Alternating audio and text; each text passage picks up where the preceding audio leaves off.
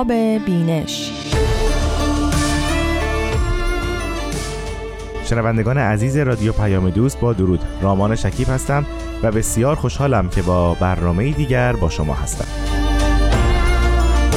به فصل دوم برنامه آفتاب بینش خوش اومدین. همونطور که می‌دونید ما در فصل اول برنامه آفتاب بینش به معرفی کتابهای باهایی پرداختیم. کتابهایی که به قلم پیامبران دیانت بابی و باهایی یعنی حضرت باب و حضرت بهاءالله هستند و یا جانشینان اونها این کتابها رو نوشتن مانند حضرت عبدالبها و یا حضرت شوقی ربانی ولی امر دیانت باهایی و یا همینطور کتابهایی که دانشمندان باهایی اونها رو در وجوه مختلف آین باهایی نگاشتند و یا کتابهایی که در مورد دیانت باهایی به طور کلی به تحقیقات مختلف پرداختند. ما در این فصل هم همین رویه را ادامه خواهیم داد. منتها تاکید بیشتر ما در فصل دوم برنامه آفتاب بینش بر روی کتابهایی است که اخیرا نگاشته شدند و البته اونها هم در زمینه های مختلف خلق شدند. اولین کتابی که در فصل دوم برنامه آفتاب بینش به شما عزیزان معرفی می کنم کتابی است با نام باب و جامعه بابی ایران به کوشش فریدون وحمد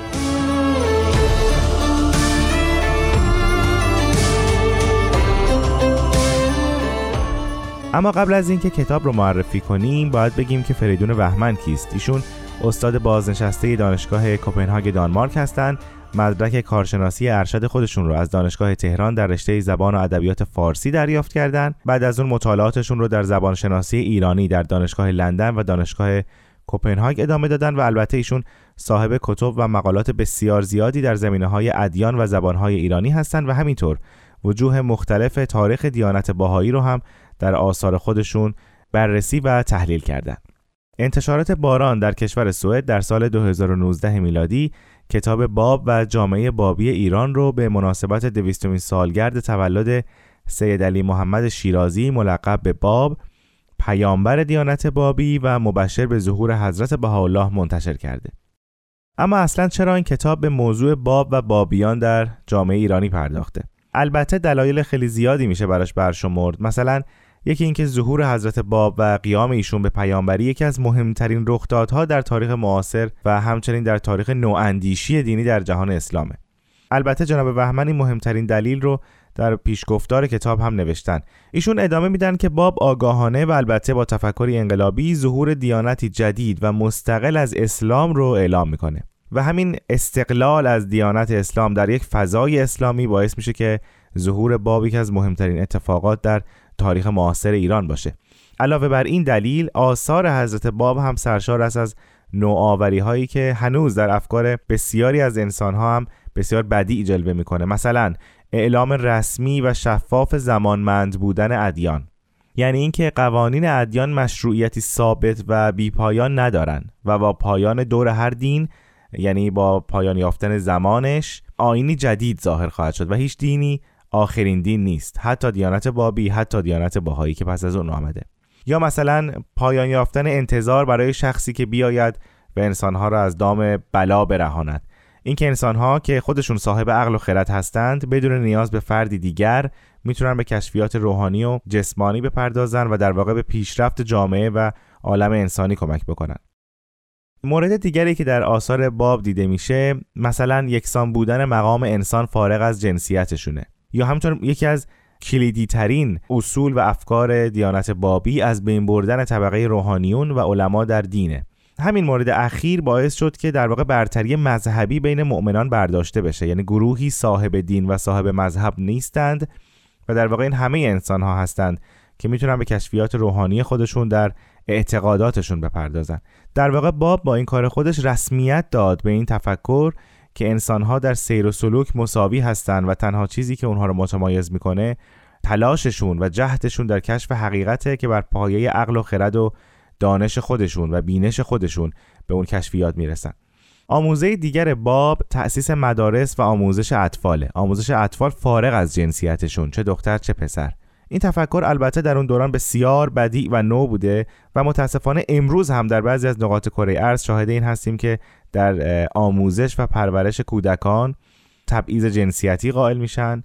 بعضی از گروه ها و بعضی از جوامع و هنوز هم نیازمند این اصول و آموزه نوین هستند. در واقع در هلوش 200 سال قبل این تفکر در ایران آن زمان پدید آمد و باب و بابیان و پس از اون بهاییان تلاش کردند که این آموزش مساوی فارغ از جنسیت رو در زندگی خودشون اجرا کنند. البته نوآوری های دیگری هم در آثار باب دیده میشه که متاسفانه در این برنامه زمان معرفی اونها نیست ولی همه نوآوری ها که تقریبا همه اونها ریشه جهل و خرافات رو نشانه گرفته بود باعث شد تا علمای زمان به مخالفت با باب قیام کنند این مخالفت ها به حدی شدید شد که حتی هنوز هم ادامه داره و بسیاری از بهایان مجبور به ترک خانه و وطن خیش شدند و همینطور کسایی که موندن اسیر زندان و تبعیضات بیحد شدند جناب وحمن در پیشگفتار این کتاب همین نکته رو ذکر می‌کنن و ادامه میدن که این مخالفت ها باعث شد که دین جدیدی که در وسعت و نیرو در جذب توده های مردم در سراسر تاریخ اسلامی تقریبا بی سابقه بوده یعنی دیانت بابی و همینطور آینی که از مرزهای ایران بیرون رفته. به صورت دیانتی جهان شمول خودش رو نشون داده. بین اخشار و گروه های غیر ایرانی گسترش یافته یعنی دیانت بهایی در کشور خودشون غریب باشن. حتی از سوی دگراندیشان و روشنفکران ایرانی هم نادیده گرفته بشن. یعنی حتی اگر یک دگراندیش ایرانی یک مورخ ایرانی مثلا در مورد تاریخ قاجار می نوشت یا به تکرار روایات ردیه نویسان بسنده می‌کرد یا در بهترین حالت با یک اشاره بسیار مختصر چند خطی از شرح ظهور این دو آین میگذشت. شاید بشه گفت یکی از مهمترین دلایلی که کتاب باب و جامعه بابی ایران نوشته شد همین باشه که در مقالات مختلف حول موضوعات محوری آین بابی وجوه مختلف آین بابی شرح داده بشه تا مخاطبان بتونن بیشتر از پیش با این وجوه گوناگون آشنا بشن و متعاقبا آین باهایی رو هم بهتر بشناسن. جناب بهمن از نویسندگان مختلفی دعوت کردند تا در این کتاب مقالات خودشون رو درباره دیانت بابی بنویسند. مثلا یکی از اون نویسندگان عباس امانت هست در دانشگاه ییل که مقاله ساختار جامعه بابی و همینطور مقاله طاهر قرتالعین براندازنده هجاب رو نوشته. نویسنده دیگر نادر سعیدی است در دانشگاه لس آنجلس که مقاله جهانبینی باب رو نوشته. همینطور نویسندگان غیر ایرانی هم در این کتاب دیده میشن. تاد لاسن در دانشگاه تورنتو درباره تفاسیر قرآنی باب مقاله نوشته و همینطور خود فریدون وهمن و دیگر نویسندگان و همینطور مترجمان هم آثارشون رو در این کتاب حدوداً 500 صفحه‌ای منتشر کردن.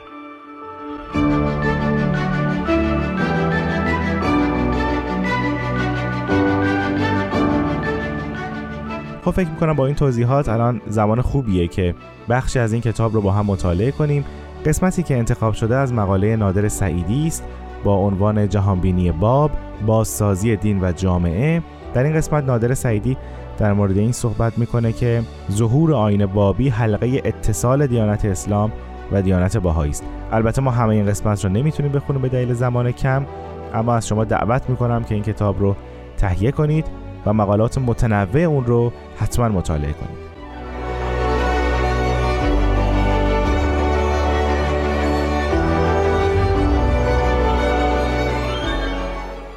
نهضت بابی حلقه انتقال میان آین اسلام و آین بهایی.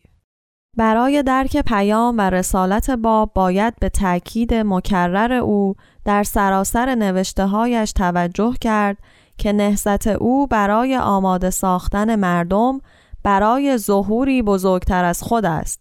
ظهوری که از آن با عناوینی مانند من یظهره الله کسی که خدا او را ظاهر خواهد کرد و بهاءالله یاد می کند. به این جهت است که آین باب که شاید بتوان از آن به عنوان مرحله انتقال از احکام اسلامی به احکام بهایی نام برد در آن واحد شامل نمادهایی از هر دو نظام است. اما از آنجا که در واقع هدف او تمهیدی فرهنگی برای ظهور فرهنگ برابری حقوق و یگانگی نوع انسان بود، احکام شدید خود را مشروط و معلق به شرایط غیر ممکن می سازد و در نتیجه او نیز در واقع حکم جهاد را عملا ولی نه نسخ می کند. به عنوان مثال باب در کتاب بیان فارسی ابتدا ازدواج بابی با غیر بابی را من می کند و می گوید که غیر بابی حق مالکیت ندارد اما بلا فاصله اضافه می کند که این احکام را باید تنها پس از ارتفاع آین بابی مورد اجرا قرار داد و پیش از آن هیچ یک از این احکام را نباید عملی ساخت و در همانجا باب توضیح می دهد که این ارتفاع آین بابی همان آغاز ظهور بعد است. به عبارت دیگر در دوران آین بابی هرگز نباید احکام شدید را اجرا کرد و تنها پس از پایان آین بابی و آمدن دین بعد یعنی دین من یظهره الله آن احکام قابل اجرا می شود. اما خود باب صدها بار تاکید می کند که با آمدن پیامبر بعد تمامی احکامی که او آورده منسوخ است و بهاءالله هرچه که بخواهد حکم می کند. البته بهاءالله نیز نه تنها این نوع احکام شدید را قبول ننمود بلکه جملگی آنها را مطلقا تحریم کرد. بدین ترتیب جنبه مترقی آین بابی در سایه یگانگی آین بابی و بهایی واقعیت یافت. خب بسیار ممنونم از همکار عزیزم افرا بدیعی که این قسمت از کتاب باب و جامعه بابی ایران رو برای ما خون از شما شنوندگان محترم هم بسیار سپاسگزارم که در بخش اول فصل دوم برنامه آفتاب بینش من رامان شکیب رو همراهی کردیم. تا برنامه بعد خدا نگهدار.